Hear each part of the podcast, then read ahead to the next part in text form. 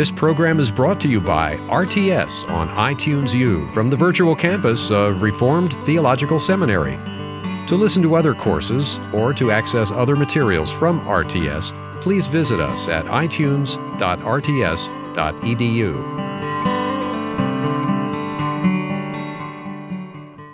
Chapter 18 Ezekiel, the Nations and Israel's Restoration. Roman numeral 1 an overview. Let's, let's zero in on the basic content of the material of this lecture. You'll remember from figure 18.1 that the first 24 chapters of the book of Ezekiel are dealing with the judgment of God against Judah because Ezekiel is ministering during that period of time between the first deportation and the actual destruction of Jerusalem. He says that the Babylonians will utterly destroy Jerusalem and will spare only a only the repentant, that God will only dis- spare the repentant. Then we come to the middle section of the oracles against the nations, where many nations will suffer under God's judgment. And then finally, a restoration and reconstruction of Judah, where in chapters 33 through 48, where Ezekiel announces that Jerusalem and Judah will be restored as the temple is reconstructed at the center or at the heart of the New Jerusalem. Now, in this lecture, what we're going to be dealing with are the second two sections of the book of Ezekiel the Oracles Against the Nations, chapter 25 through 32, and then the Restoration and Reconstruction of Judah, 33 through 48. In terms of there being a large scale literary structure for the book, it is interesting if you take a look at figure 18.2 that the first section of this book has Ezekiel in chapter 3, verses 16 through 19. Ezekiel is commissioned as a watchman. And then in chapter 33, 1 through 7, he receives another commission to be a watchman for Judah, for Israel. And then in the first part portion of this book, you have judgment against Judah, and then corresponding to that, you have restoration and reconstruction in chapters 33 through 48. And then at the end of the uh, pat, the first passage or the first section of the book of Ezekiel, you have siege being laid against Jerusalem. You recall that this is the day that Ezekiel's wife died and when the siege was laid against Jerusalem. And then the last portion of the last section of the book of Ezekiel deals with Jerusalem being rebuilt and God being present in Jerusalem. And intervening between these corresponding sections or corresponding themes is this material of concern with the foreign nations surrounding Judah. This brings us to Roman numeral 2, letter A, the basic content of these materials. Figure 18.3 illustrates that in chapters 25 through 32 we have oracles against the nations in the style that we are used to seeing them in other books, but then we also have laments for particular nations and their kings. And this is a little unusual by comparison with the things we've seen in other books. But these are prophecies against nations who had in the past troubled Israel. Now remember that these negative oracles against the nations are actually positive oracles for Judah as they think about their enemies receiving their just deserts. And the the notion basically is this that God will punish those who had mistreated Israel. And this goes back all the way back to Genesis chapter 12 verses 1 through 3 where Abraham is told I will bless those who bless you and curse those who curse you. The basic literary structure then, Roman numeral 2 letter B, we have a series of judgment oracles. First against Ammon, then against Moab and Seir, then against Edom and Philistia. Now, the section on Tyre, chapters 26 through 29, 28, 19, are little, is a little more elaborate. You have a judgment oracle against Tyre, then a lament for Tyre, a judgment oracle against Tyre's king, and then a lament for Tyre's king. And this is an important passage as we'll take a look at it in just a few moments. The judgment oracle then against Sidon, and then one against Egypt, where you have a judgment oracle against Egypt and Pharaoh, and then a lament for Pharaoh. Figure 18.5 gives us a summary of the, the important elements or the important ideas in this material, where we have those exiles who are listening to Ezekiel, and they are asking questions about what about the nations that troubled Israel? And the answer that Ezekiel gives is that God will punish them. And I think basically in all this material, Ezekiel is saying to his readers, enough of his predictions about the nations have come true, even in, by the day of the writing of this book, to trust his prophecies about the future. Now, as we think about the, the prominent motifs, it's important for us to see, as in Figure 18.6, that we have other materials in the prophets that compare in remarkable ways with this. You remember that Amos chapter 1 is dealing with the way that the nations will suffer at the hands of the Assyrians and Babylonians. Isaiah 13 through 23, again, as the Assyrian and Babylonian invasions will be dealing with the, um, the nations surrounding Judah. Zephaniah focuses on how the day of the Lord will involve the Babylonians coming and destroying the various nations around. And Obadiah mentions Israelite restoration as a time when the nations surrounding Judah will be destroyed. Ezekiel 25 to 32 takes the nations in this order from north to south and then from south to north and then jumps over to Egypt. You can see at the map here first Ammon, then southward to Moab, then southward to Edom, then moving east to the south directly over Philistia, then up to Tyre, then up to Sidon, and then Egypt, which is way off the map over there, number seven. And so there's a geographical order to this material, even though there may not be a thematic order to it. Taking a look then at figure 18.7, we see that basically I give you a list of the passages, then the nations that are mentioned, and I um, also then talk about the crime that's mentioned in these oracles and the punishment that's given. The Ammonites are accused of gloating over Jerusalem's destruction. And Ezekiel says that destruction will come from the east because of this, and this is probably something that took place around the year 586, either through Nebuchadnezzar or through the Arab people. Moab and Seir also gloat over Judah's defeat, and destruction will come from the east against them too, Ezekiel says. Edom took revenge on the Judahites after the destruction of the land, and they were destroyed by Israel in 165 BC the troubling of Judah throughout history by Philistia, and there's an unspecified vengeance mentioned there. There's a gloating over Jerusalem's destruction by the king of Tyre, and Nebuchadnezzar, we're told, will destroy it. Um, Sidon has been briars and thorns for Judah, and a plague and sword will destroy it. Egypt had, was full of pride and defiance, and Nebuchadnezzar will defeat Egypt as well. And this again did happen by the power of the Babylonians. So basically, what we have in this material on the oracles against the nations is Ezekiel going through a list of various nations that have troubled the Judahites and saying that God will destroy them. And of course, these are positive words because, as we've seen in the other prophets, along with the destruction of the nations will come Judah's restoration. This brings us then to Roman numeral 3, Judah's fall and restoration. We're dealing now with chapters 33 through 39 which um, is the first portion of the very last section of the book of Ezekiel. And we're talking about some basic ideas, as figure 18.8 describes to us. We're talking about the fall of Jerusalem, Gog, the response of nations to the restoration of Jerusalem and the fall of Jerusalem, the Edomites, and controversies among the people that exist after the fall of the city, and the leaders of the people, those kinds of things, as Figure 8 describes it. But then Figure 18.9 gives us the basic literary structure, Roman numeral 3, letter B. First, we have Ezekiel being recommissioned as a watchman, and then we're told that Jerusalem's fall divides Israel into two groups there's a mention of, a sh- of shepherds from the past and shepherds for the future. Edom is condemned. Foreign judgment will come um, against Edom and the nations, and that as Israel is restored to its paradise. Then we have the very famous chapter on the resurrection of dry bones, and then the joining of two sticks, and then the victory in a great future battle. What we want to do is to take a look at the prominent motifs here found in these various sections, and I've done that with the various illustrations here, beginning with 1810. So we're on Roman numeral 3, letter C, the prominent motifs. The first section Ezekiel's recommissioning as a watchman. God tells Ezekiel to continue to be a watchman for Judah even after the destruction. And Ezekiel is telling his people that God has been just in destroying the wicked, and God, while the people are arguing that God has been unjust, Ezekiel insists no, that judgment on Jerusalem is a just thing, and this is found in chapter 33, verses 1 through 20.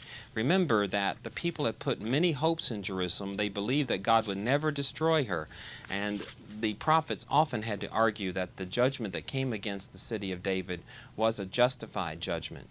And that's what Ezekiel does in chapter 33, 1 through 20.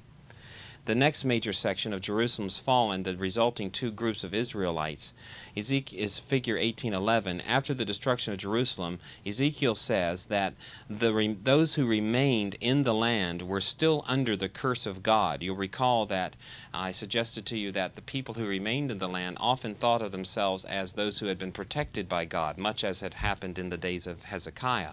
But Ezekiel in this material says no, they are under a curse. But then he also addresses the exiles in chapter 33, 21 through 33, and he mentions that they are not any more righteous than the people who are left in the land, that they are hypocrites because they do not listen to Ezekiel. And so, in effect, um, after Jerusalem's fall, those who remain in the city are under a curse, and those in exile are hypocritical, which points out, of course, that Ezekiel's not letting anyone off the hook, that each person has to repent in righteousness and has to come back to God in order to find salvation. The next section about shepherds from the past and in the future, figure 1812. In the past, Ezekiel says the shepherds, those would be the kings and the leaders of the people, that they misled and harmed the people. But in the future, God Himself will act as a shepherd for the people of God. But notice in this chapter 34, 1 through 31, that God will not just treat the Israelites kindly, but He will judge within the flock. And this, of course, is a theme that that keeps appearing in Ezekiel that no one gets off free on this. Everyone is judged by God, and no large group is going to be accepted as righteous as an individual judgment. But once the judgment takes place, as the great shepherd Yahweh distinguishes between those who are righteous and those who are not, then he will heal and restore the flock back to its original pasture, meaning Jerusalem and Judah. Then we find a condemnation of Edom in chapter 35, verses 1 through 15. And figure 1813 says this that even though Edom has troubled Judah during the Babylonian crisis, and there has been a lot of trouble uh, during that time, because of this, God will make Edom desolate. And so we find then in chapter 35 that God will judge Edom for troubling Judah at her time of trial and destruction. We move on to chapter 36 where foreign judgment is tied into Israel's restoration. We find in chapter in figure 1814 that chapter 36 mentions that Edom and other nations ravaged fallen Judah, but God will judge these nations along with Edom, and as a result of that, he will restore Israel for his name's sake. If we take a look at chapter 36, verse 22, hear the focus now that Yahweh has.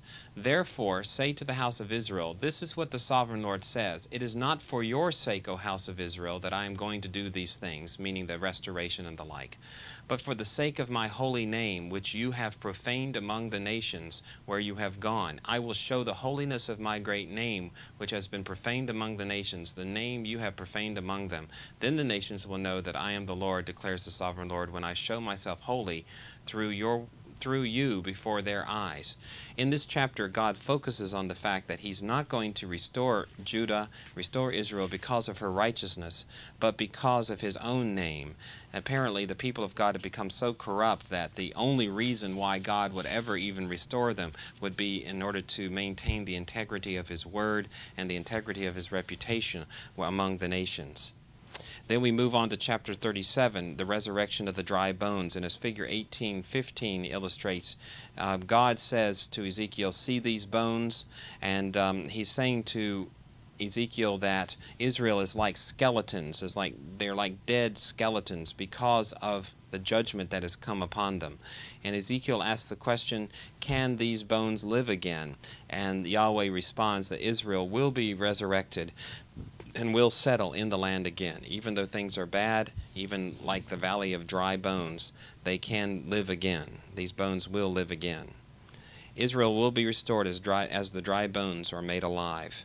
Then chapter 37 verses 15 through 18, we have the story of the joining of two sticks where God figure 1816 where God tells Ezekiel to take two sticks, and he says, One stick is Judah, the other stick is Israel. And he tells Ezekiel, Bind these together, and he declares to him that Judah and Israel will be joined under a Davidic king in a covenant of peace. And so there's a promise here that not only will Israel be restored, but Israel will be restored under one king, a son of David. And then we find this great section, chapter 38 through 39, which is misunderstood by so many evangelicals today, that God speaks through Ezekiel about victory for Israel in a future battle. Now, mind you, this is a battle that was much like the battle mentioned in Amos chapter 9 or Haggai chapter 2, where the restored community was expected, if the restoration continued as it was designed to continue, expected to receive trouble and trials from the nations surrounding her. And the restored community was to be led by a son of David to victory over the nations of the earth. This is a famous passage because it is the passage that mentions Gog and Magog. And if you take a look at figure 1817, we don't have much time to um, talk about this, but let me just give you this suggestion. Um, I know that the um, remarkable interpretations that come on Christian television and Christian popular writings have uh, lay, have gained a lot of popularity these days, but they're probably ill-founded. Uh, Gog, we would suspect, though we can't know for sure, may correspond to a the king of Lydia, who lived around 660 BC. In Greek, his name was Guges, or in Assyrian, Gugu, and that's very much like Gog in Hebrew. In Asia Minor, uh, ruling over Meshech and Tubal. This is um, this is a section of Asia Minor, the king of Lydia, who was known as a great evil one, and it's very likely that um, Gog is being used here as a, with a symbolic meaning. And that is to say that he is like a Hitler of the past, because Gog of Lydia was known to be a very evil king. And when, when Ezekiel mentions Magog, he's talking about the Japhethites. If you take a look at Genesis 10 2 and 1 Chronicles 1 5, you find the Jeph- Japhethites uh, being mentioned along with Magog. There's an alliance with Persia and Cush and Put and Gomer and Beth Togarmah in chapter 38, verses 5 through 6. And in all likelihood, the symbolic use, speaking here of some some leader who will gather this kind of alliance. This is not a worldwide alliance, but this is a, an alliance between a number of different nations surrounding Judah, who will then rise up and attack the restored community. And um, these evil nations will do this after the restoration. If you take a look at chapter 38, verses 8 and 9, we find some indication as to when Ezekiel thought this would happen.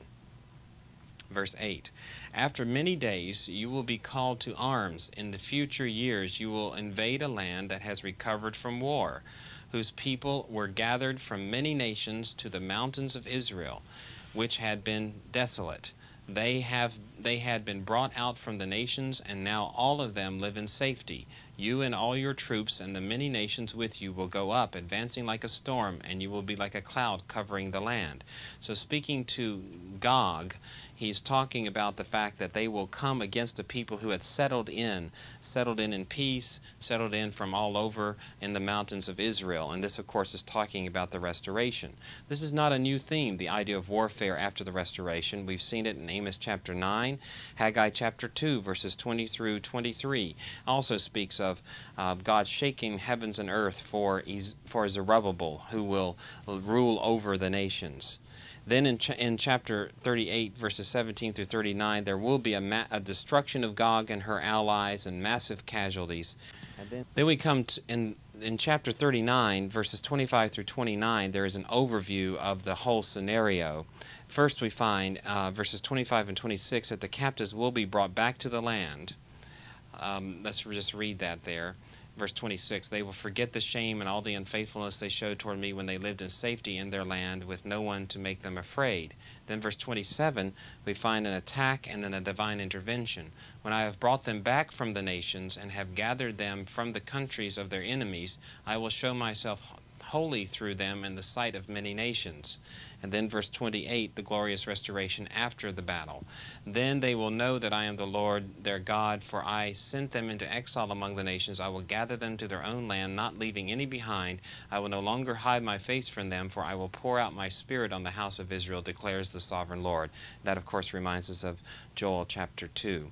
So take a look again at chapter 38 and 39 of Ezekiel, and I think you'll see that Ezekiel's talking about the restoration period, not about something that's out in our future that we wonder about uh, which nation might be Gog and how it might connect to Russia and those sorts of things. Figure 1818 gives a summary of what this material in chapters 33 through 39 are talking about. First, Ezekiel says that Jerusalem's fall is just, that the Remainees and the exiles are not right with God. No one is right with God. That God will judge and restore the sheep, that Edom will be destroyed, that the nations will be judged. Israel will be resurrected as the dry bones and reunited under a king, and then Israel will be victorious in her future battle. Again, chapters 38 through 39. And Ezekiel's basic message is that Israel's future after 586 includes judgment and ultimate victory over her enemies. This brings us then to the very final section of the book of Ezekiel, Roman numeral uh, 4, Judah's reconstruction. The basic content of this material can be seen in figure 1819. We're talking about the sections of Ezekiel that deal with the new temple structure, the new temple personnel, the return of the glory to the temple, a new leadership, and the inheritance of Israel. And this reconstruction of Judah takes place in chapters 40 through 48, 35. In terms of Roman numeral 4, letter B, the literary structure, we see that Ezekiel experiences a, another visionary transport to Jerusalem in chapter 40. He, he sees the structure of a new temple and then the return of God's presence to that temple. He goes through the sacred personnel of the new temple and the restoration that takes place because of the changes and the restoration of that temple. In many respects, we have to realize that Ezekiel's vision here is very much a priestly vision of the restoration. Figure 1821 shows us that Ezekiel has in his basic format that the temple is the center of the restoration. The rebuilding of the temple and the presence of God in the temple has got to be at the heart of the restoration from his point of view. It shows his priestly bias and his priestly approach to everything that goes on in the land and to, in the, among the people of God. But along with the temple being in order and with God's presence must be the priests and the prince that is the kingship the kingship and the priesthood ruling over the land as they should. And then you find the result of that will be the restoration of the whole nation. As we begin to look at this material in chapter 40 through 48 we need to keep in mind how Ezekiel's vision of the future vision of the restoration period is a distinctively priestly vision it has at its center the temple with God's holy presence and then uh, surrounding that very closely would be the priesthood and the prince or the king who is to be with the priests. And then finally, the result of having God in the temple and the priest and prince together in rulership will be the restoration of the whole nation in prosperity and joy. And so, this is Ezekiel's vision, and it centers around having been transported back to the temple. If you take a look at chapter 40, and verse 1 In the 25th year of our exile, at the beginning of the year, on the 10th day of the month, in the 14th year after the fall of the city, on that very day the hand of the Lord was upon me, and he took me there. In visions of God, he took me to the land of Israel and set me on a very high mountain, on whose south side were some buildings that looked like a city. He took me there, and I saw a man whose appearance was like bronze, and he was standing in the gateway with a linen cord and a measuring rod in his hand. The man said to me, Son of man, look with your eyes and hear with your ears, and pay attention to everything I'm going to show you, for that is why you have been brought here. Tell the house of Israel everything you see. And from that point on, Ezekiel begins to describe what he sees, and what he sees is the temple, a new temple, a future temple that's going to be laid out in some detail. And figure 1822 is a picture from the NIV Study Bible of Ezekiel's futuristic vision of the temple to come and it's quite a remarkable temple. It's laid out in some detail, and Ezekiel is given in chapter 40 through uh, 42, given quite a bit of extensive description of what this new temple must look like. You can walk through that and see that in many ways it is like the Temple of Solomon, but is an even greater temple because it is to be the eschatological temple, the end time temple. Um, the return of God's presence is another theme that comes, however, because having a temple is not enough. And in chapter 43, verses 1 through 27, we find that Yahweh's glory returns to the temple. Verse 1 of chapter 43. Then the man brought me to the gate facing east, and I saw the glory of God, of the God of Israel, coming from the east, meaning coming from Babylon. His voice was like the roar of rushing waters, and the land was radiant with his glory. This reminds us a lot of Isaiah chapter 40, with the highway of our God, on, and the glory of God coming on the highway, meaning the people coming back to the land and all flesh seeing it together. So uh, Ezekiel sees God's chariot throne, his glory, his brilliance, and it comes and fills the temple, verse 5. Then the Spirit lifted me up and brought me into the inner court, and the glory of the Lord filled the temple. And then there is the requirement that's given in chapter 43, verses 6 through 12. When the man was standing beside me, I heard someone speaking to me from inside the temple. He said, Son of man, this is the place of my throne and the place of the soles of my feet. Remember, the footstool is the mercy seat. This is where I live among the Israelites forever. The house of Israel will never again defile my holy name, neither they nor their kings. By their prostitution, by their lifeless idols, and so on and so on. So you have the the notion here that the that God is here making requirements of the people, making announcements and promises. And in verse 12, this is the law of the temple. All the surrounding area on top of the mountain will be most holy. Such is the law of the temple. So the surrounding area of Zion must be kept holy in this new setting. Again, the center of the restoration for Ezekiel is the temple, the presence of God, the holiness of this site. And then chapter 43, verses 13 through 17, um, Ezekiel is talk, told about how sacrifices are to be made and how the people are to be accepted by God on the basis of those sacrifices. So that's the return of God's presence to the temple. And then the next section is chapter 44 through 46, which deals with the prince and the priest and given their inheritance and their duties. In figure 1824, we find that the priest, and especially the Zadokite priest, that's the Zadokite family coming back from exile, will be rulers over the Levites. And there is going to be a permanent inheritance for the priests and the Levites, an inheritance and a sacrifice of the prince, that is the new king, and then chapters 45 through 46, the requirement of holy days in this restored community, as the prince and kings pardon me, the prince and the priest must rule over the people and keep their um, their calendar functioning as God wants it to be functioning. And what will be the spillover of this? The spillover, of course, is that there will be restoration for the land.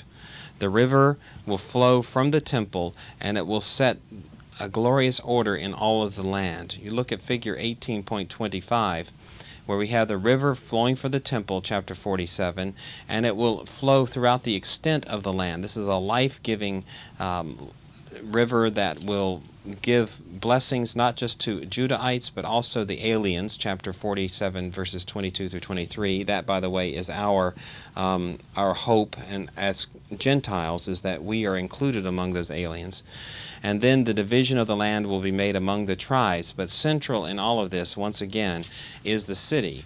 Chapter 48, verses 30 through 35 make this plain.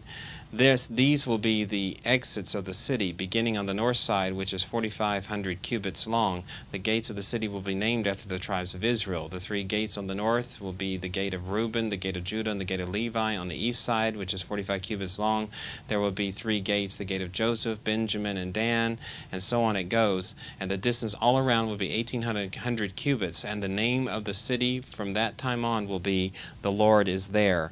And figure 1826 gives us a picture that Ezekiel sees, where the gates of the city of Jerusalem named after all 12 tribes, meaning all 12 tribes will enter into the city and will be a part of the city. And what is it that makes the city of Jerusalem so very central and so remarkable? It is the fact that Yahweh is there. That will be the name of the city. Um, and this, of course, Im- demonstrates that the um, restoration period will be a time of great glory and a time where the presence of God is uh, evident to all who are near the city of Jerusalem. Now, we recall as Christians that we know that this material is brought up over into the New Testament, but before we think about that for a moment, let's re- reflect on the original meaning of this material. Figure 18.27. In this section, chapter 40 through 48, Ezekiel says the temple will be rebuilt, that God will be present, and there will be peace with between God and the people, that the sacred personnel, that's the priesthood and the kingship, will be in order, and the result of that will be restoration for the land. So Ezekiel's message in these materials is that God has given us a reconstruction program meaning Ezekiel and his compatriots in Babylon, that has the temple at its center, and that full restoration will come only through compliance with this Zadokite priestly vision of the future. Now, it's very important for us to realize that, as figure 1828 tries to illustrate, the original meaning of this is only a di- one dimension of the significance of these passages, these latter portions of Ezekiel for us today. As Ezekiel was dealing with, cha- especially chapters 40 through 48, his understanding was that they, the Israelites would return, that they would build the temple, that there would be a battle and a great victory for Judah over her enemies. The post exilic prophets, meaning Haggai, Zechariah, uh, Malachi, the return and the temple rebuilding took place, but sin stopped the restoration from full realization. In other words, there was no battle, there was no great victory for Judah. In fact, the battles that went on at first, they remember they had the sword and the trowel in hand in the days of Nehemiah. At first, they had some victories over their enemies, but eventually the Greeks came and destroyed Jerusalem once again, and then the Romans followed with their destructive powers and suppression as well. And so the promises of full restoration given by Ezekiel did not take place. The New Testament witness, however, is that these restoration hopes, the return of Jews, the temple, the battle, the victory, are fulfilled in the inauguration, continuation, and consummation of Christ's kingdom. You'll remember, for example, that Jesus calls himself the temple. You'll remember that the return of the Jews took place as the Jews were, um, representatives of the Jews were all present at the day of Pentecost and they heard the gospel and then took the gospel back to the Jewish communities throughout the ancient world. And we know also that the battle that took place in the in Christ's death and resurrection, as well as continuing on today in the church, and the victory that the church experiences as the gospel goes forth in power. But all of these are just foretastes of what will come in the future when Jesus returns in the new Jerusalem and is present with us, and we can hear these words closing the book of Ezekiel the Lord is there, and we can say the Lord is there in the new Jerusalem in ways that He's never been present anywhere before in this world. And so the consummation of Christ's kingdom represents the ultimate fulfillment of Ezekiel's message. Figure 1829 gives us the appropriational model for this material. The temple reconstruction theme for the original meaning was that the returnees must center their hope on rebuilding the temple with the proper personnel. And the New Testament, of course, tells us that the church must center its hope on Christ and the temp- as the temple and the high priest.